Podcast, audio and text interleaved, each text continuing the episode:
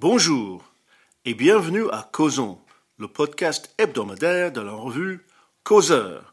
Je m'appelle Jérémy Stubbs et je suis là aujourd'hui avec Céline Pina. Bonjour Céline. Bonjour Jérémy. Eh bien Céline, est-ce que le discours du président il y a 12 jours, est-ce que ça vous a mise de bonne humeur? Ça m'a emballée, j'ai trouvé ça génial, je me suis levée de mon siège, j'ai applaudi, j'ai racheté de la bière, et j'ai recommandé des pizzas, je me suis dit pourvu que ça dure 3 heures. Bon Jérémy, vous avez compris, je suis un tantinet ironique.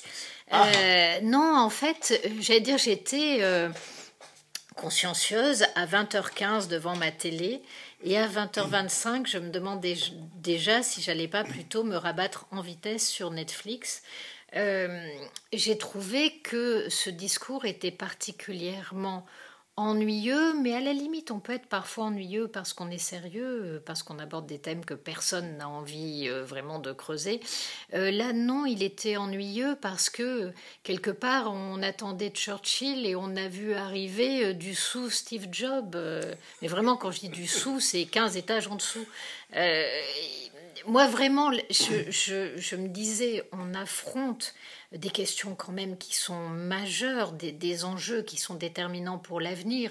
Il y a des guerres sur le continent européen.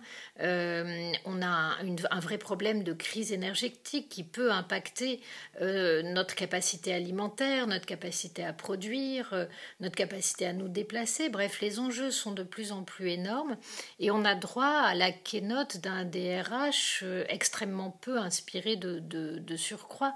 Donc, comment est-ce qu'on peut dramatiser autant l'intervention du président de la République, expliquer que c'est le tournant de son quinquennat, quelque part nous dire que si ce soir il n'inverse pas la vapeur, et ben finalement il est condamné à 2 ans et demi d'immobilisme. Si réellement ce soir c'était le sursaut ou l'échec, on a la réponse, c'est l'échec, ce mandat va dans le mur.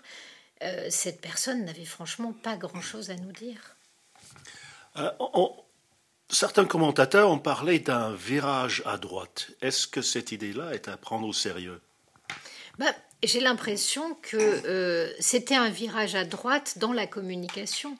Autrement dit, oui, tout était fait pour que les commentateurs puissent, sur tous les plateaux de télé, 10 minutes après la fin de l'intervention, dire il s'agit d'un virage à droite. Pourquoi ? Parce qu'on est en année d'élection. Qu'en année d'élection, si vous ne voulez pas vous prendre une tôle, mieux vaut être en phase avec votre population. Et que la population, sondage après sondage, se positionne de manière extrêmement ferme sur un certain nombre de sujets qui sont traditionnellement des sujets qui ont été laissés à la droite. Je veux parler de la sécurité, je veux parler également de l'immigration. Quant à finalement au pouvoir d'achat et à la question du travail, qui étaient traditionnellement plutôt des sujets qu'on rattachait à gauche, depuis Nicolas Sarkozy, depuis un certain nombre de temps, ce sont des sujets qui ont été bien répartis entre la droite et la gauche. Donc, oui, dans les apparences, il y a un virage à droite. Mais pourquoi est-ce que je dis dans les apparences ? Parce que je n'aime pas beaucoup Emmanuel Macron et je suis particulièrement injuste avec lui, peut-être, mais pas que quand même. Disons que les mesurettes qui nous ont été annoncées, qui semblent importantes parce qu'elles s'empilent, en fait, ne sont justement que des mesurettes. Autrement dit, je trouve que ce qui illustrait le mieux le rendez-vous manqué entre ce président et le peuple était la question de Laurence Ferrari.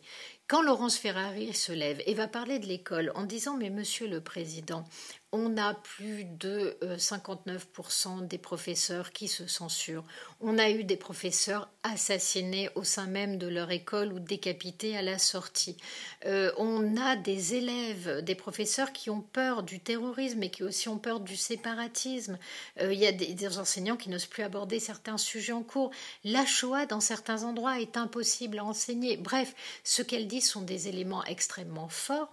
La réponse qu'elle a, c'est on va mettre des uniformes et on va donner des cours de théâtre. Sincèrement, c'est peut-être une droitisation du discours, mais qui peut trouver cela crédible ?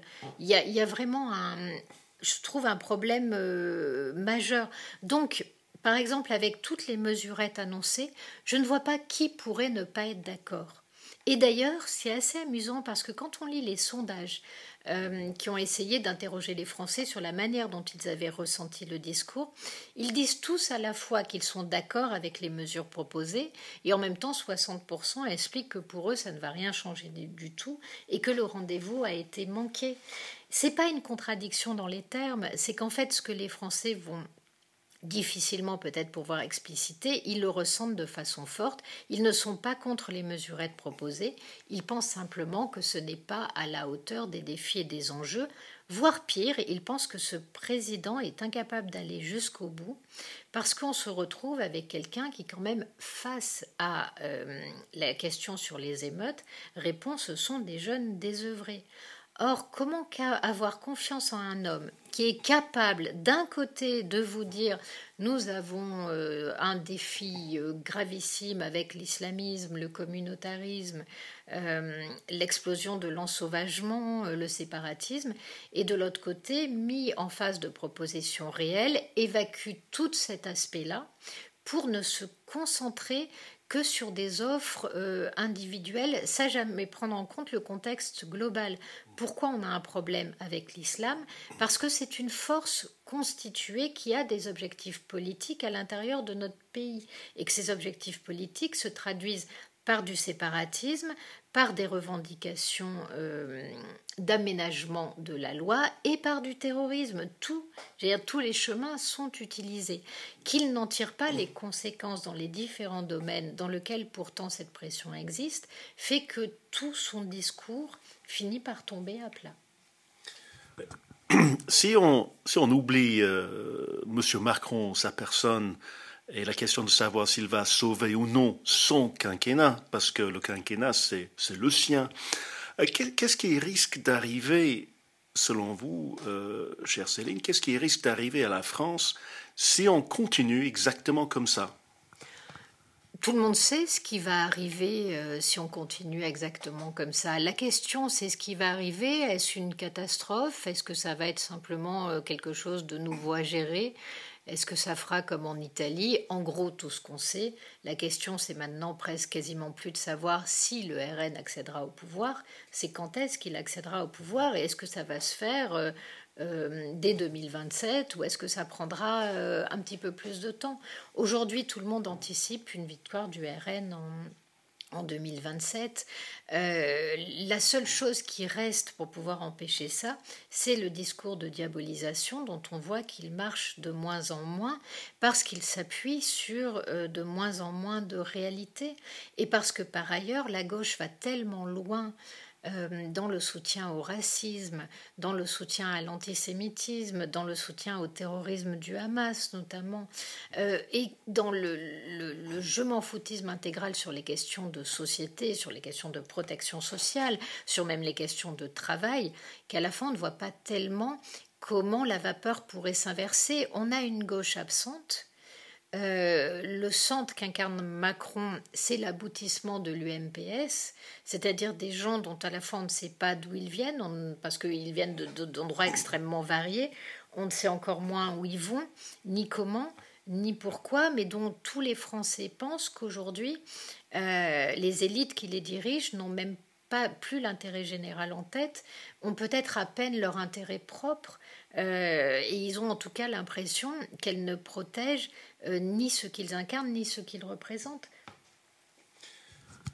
Est-ce qu'il y a quand même un petit espace pour les républicains, leur permettant un peu de se développer, un peu de revenir à leur gloire ancienne, un peu de se séparer, dans la mesure du possible, de cette UMPS qui n'était jamais partie, en fond ?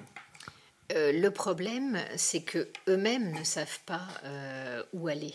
Ils sont pris, c'est vrai qu'ils sont réellement pris en sandwich entre d'un côté cette UMPS qu'ils ont contribué à forger. LR était complètement dans l'UMPS, au point d'ailleurs qu'à la fin, des fois, on avait l'impression que LR demandait à la gauche de valider ses points de vue sociétaux, au lieu d'assumer à la limite ce qu'elle pouvait porter comme différence. LR se soumettait à la gauche morale, en tout cas sur les questions, sur un certain nombre de questions de société. Donc, ça fait bien longtemps qu'elle a perdu toute identité. La question, c'est aujourd'hui, c'est quoi LR ?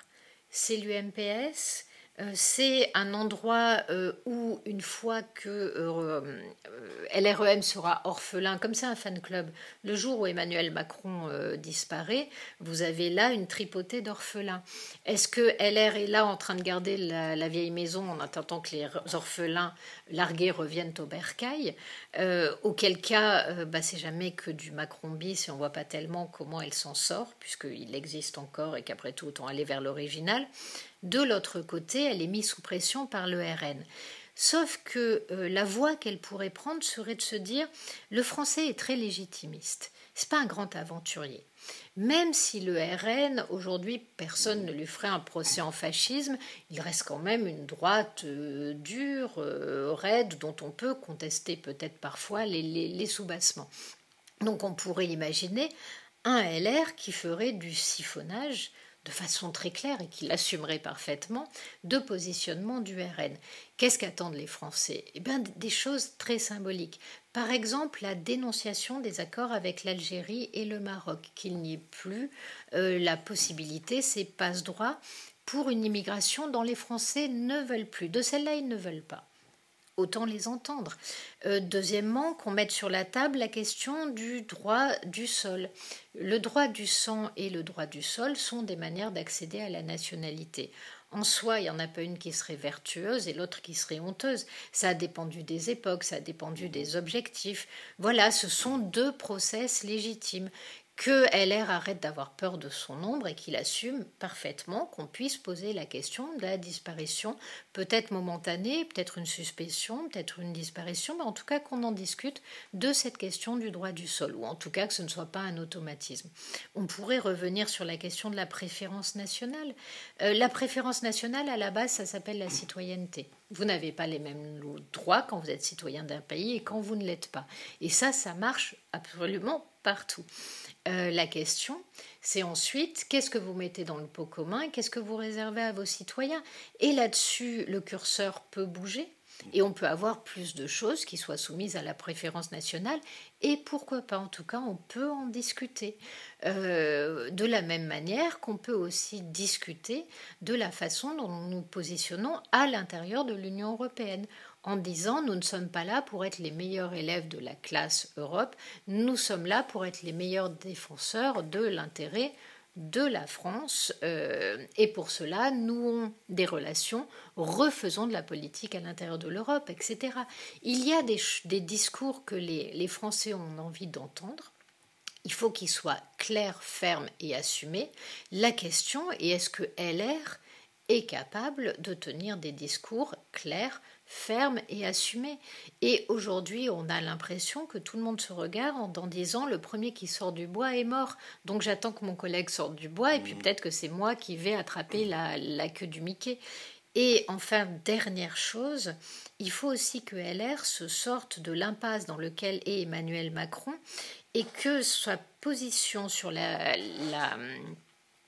nativité, mais non c'est la démographie à exprimer, c'est-à-dire que vous avez un Macron qui est face à un problème social. Pourquoi les gens ne font pas d'enfants ? La première réponse, c'est quand on a peur de l'avenir, quand on ne peut plus s'y projeter, quand on a l'impression qu'on envoie les enfants qu'on pourrait avoir dans un monde en train de se détruire, de se déliter, et qui leur promet des horreurs comme il s'est passé le 7 octobre en Israël, donc le retour de ce type de crime, eh ben, ça calme énormément. Vous pensez plus facilement à mettre un préservatif.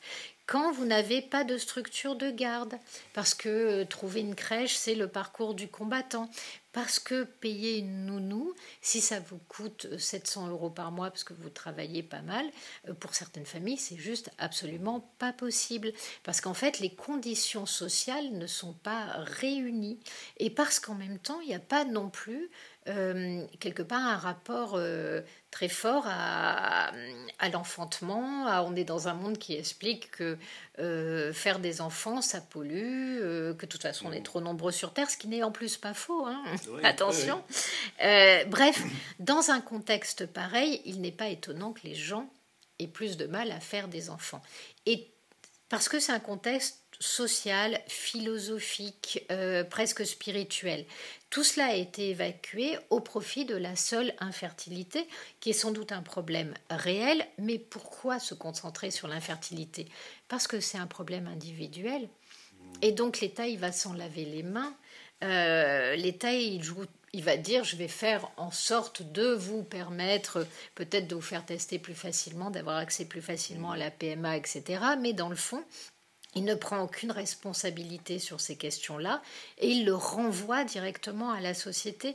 Et c'est ça, finalement, Emmanuel Macron, c'est l'homme qui, en permanence, transforme des problèmes sociaux en questions individuelles pour pouvoir ne pas les traiter politiquement, sans se rendre compte que, ce faisant, il devient extrêmement intrusif dans la vie privée et que ces hommes qui n'ont que le mot liberté à la bouche les piétinent sans même s'en rendre compte. Eh bien, merci Céline. Il y a un diagnostic un peu pessimiste, mais vous réussissez quand même à nous redonner de l'espoir. Merci Céline. Merci Jérémy, et bravo si vous trouvez de l'espoir dans mes paroles. Dites-moi où il se trouve, envoyez-moi le moment, comme ça, moi aussi je reprendrai espoir, parce que j'avoue qu'en ce moment, j'ai quand même un peu le moral dans les chaussettes. Mais c'est un début d'année, il fait froid, oui. En plus aujourd'hui il a neigé et tout. La semaine prochaine, on sera Yukaidi, Yukaida, pas de souci. Je voudrais conclure aujourd'hui en racontant l'histoire de Katharine Birbalsingh, la directrice d'une école londonienne, la directrice d'école la plus célèbre de toute l'Angleterre. Sur l'échiquier politique, ses succès indéniables dans le domaine de l'éducation lui ont valu les louanges de la droite et les huées de la gauche. Car cette femme, née en Nouvelle-Zélande d'un père guyanien d'ascendance indienne et d'une mère jamaïcaine, élevée au Canada mais ayant passé toute sa vie d'adulte au Royaume-Uni, a fondé une école en 2014 qui a battu presque tous les records en matière de réussite scolaire. La Michaela Community School, située à Wembley, dans une banlieue difficile, fait à la fois collège et lycée, selon le modèle anglais. Et si je dis anglais, c'est parce que le système scolaire n'est pas le même dans tous les pays du Royaume-Uni. Le statut de cet établissement est celui d'une école libre, c'est-à-dire qu'elle est financée par l'État, les élèves n'ont pas de frais de scolarité, mais l'école est largement indépendante de l'autorité locale, du rectorat si vous voulez. Elle a plus de liberté que les écoles publiques pour choisir son propre programme et ses propres méthodes pédagogiques. Dans un environnement qui met l'accent sur la bienveillance, la reconnaissance et l'épanouissement, l'école impose une discipline très stricte. On l'a même appelée l'école la plus stricte de l'Angleterre. Il y a une tolérance zéro pour les mauvais comportements. Le système de sanctions et de récompenses est expliqué en début de chaque année et le port de l'uniforme est bien sûr obligatoire. Les méthodes pédagogiques sont les bonnes vieilles méthodes traditionnelles. La mémorisation est à l'honneur.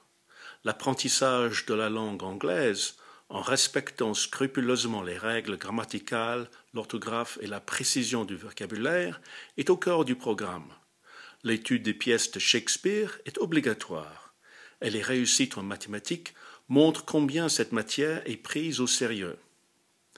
Les élèves sont de toutes les origines ethniques présentes outre-Manche et de toutes les grandes religions. C'est donc une école multiculturelle, on peut dire. Pourtant, on enseigne aux jeunes que ce qu'ils ont en commun, c'est le fait d'être britannique. Tout est fait pour promouvoir une identité proprement nationale. L'histoire et la culture britanniques sont au programme. Et si les pages sombres ne sont pas cachées, les apports positifs ne le sont pas non plus. Pour montrer que l'élève peut être fier de son pays, on a recours aux chansons patriotiques.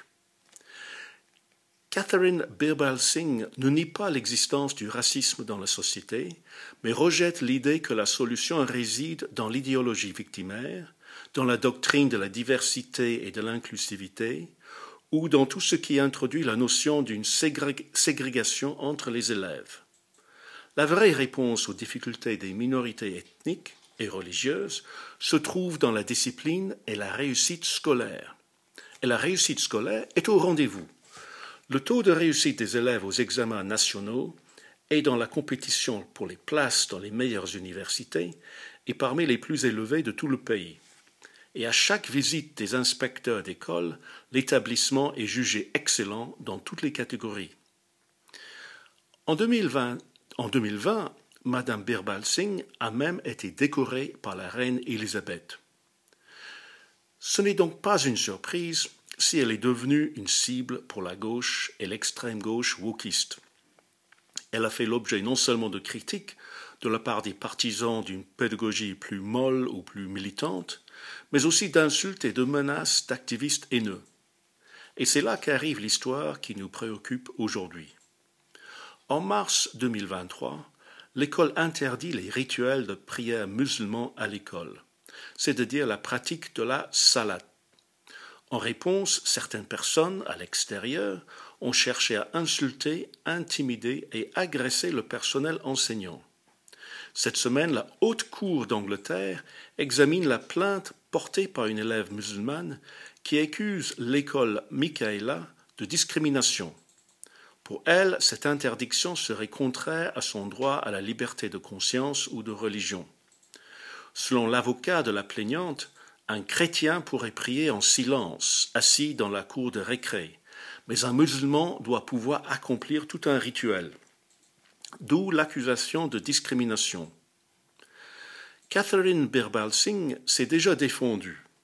Son école d'environ 700 élèves est une école laïque. En anglais, on dit « secular », c'est-à-dire ouverte à toutes les religions sans en privilégier aucune. Chaque « communauté », entre guillemets, a dû faire des concessions pour permettre à tous de vivre ensemble. Les témoins de Jéhovah ont dû accepter d'étudier le Macbeth de Shakespeare, en dépit des scènes de sorcellerie dans cette pièce.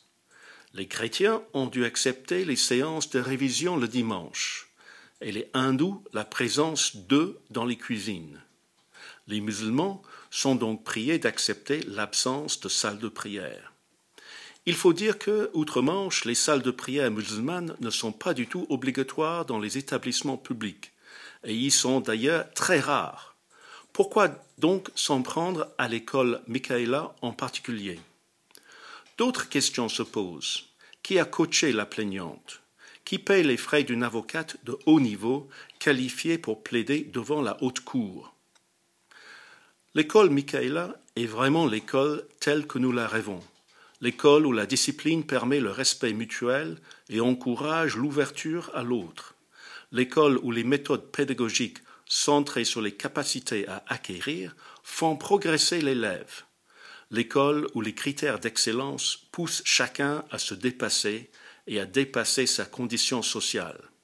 C'est donc malheureusement pour certains l'école à détruire et sa directrice, la femme, à abattre.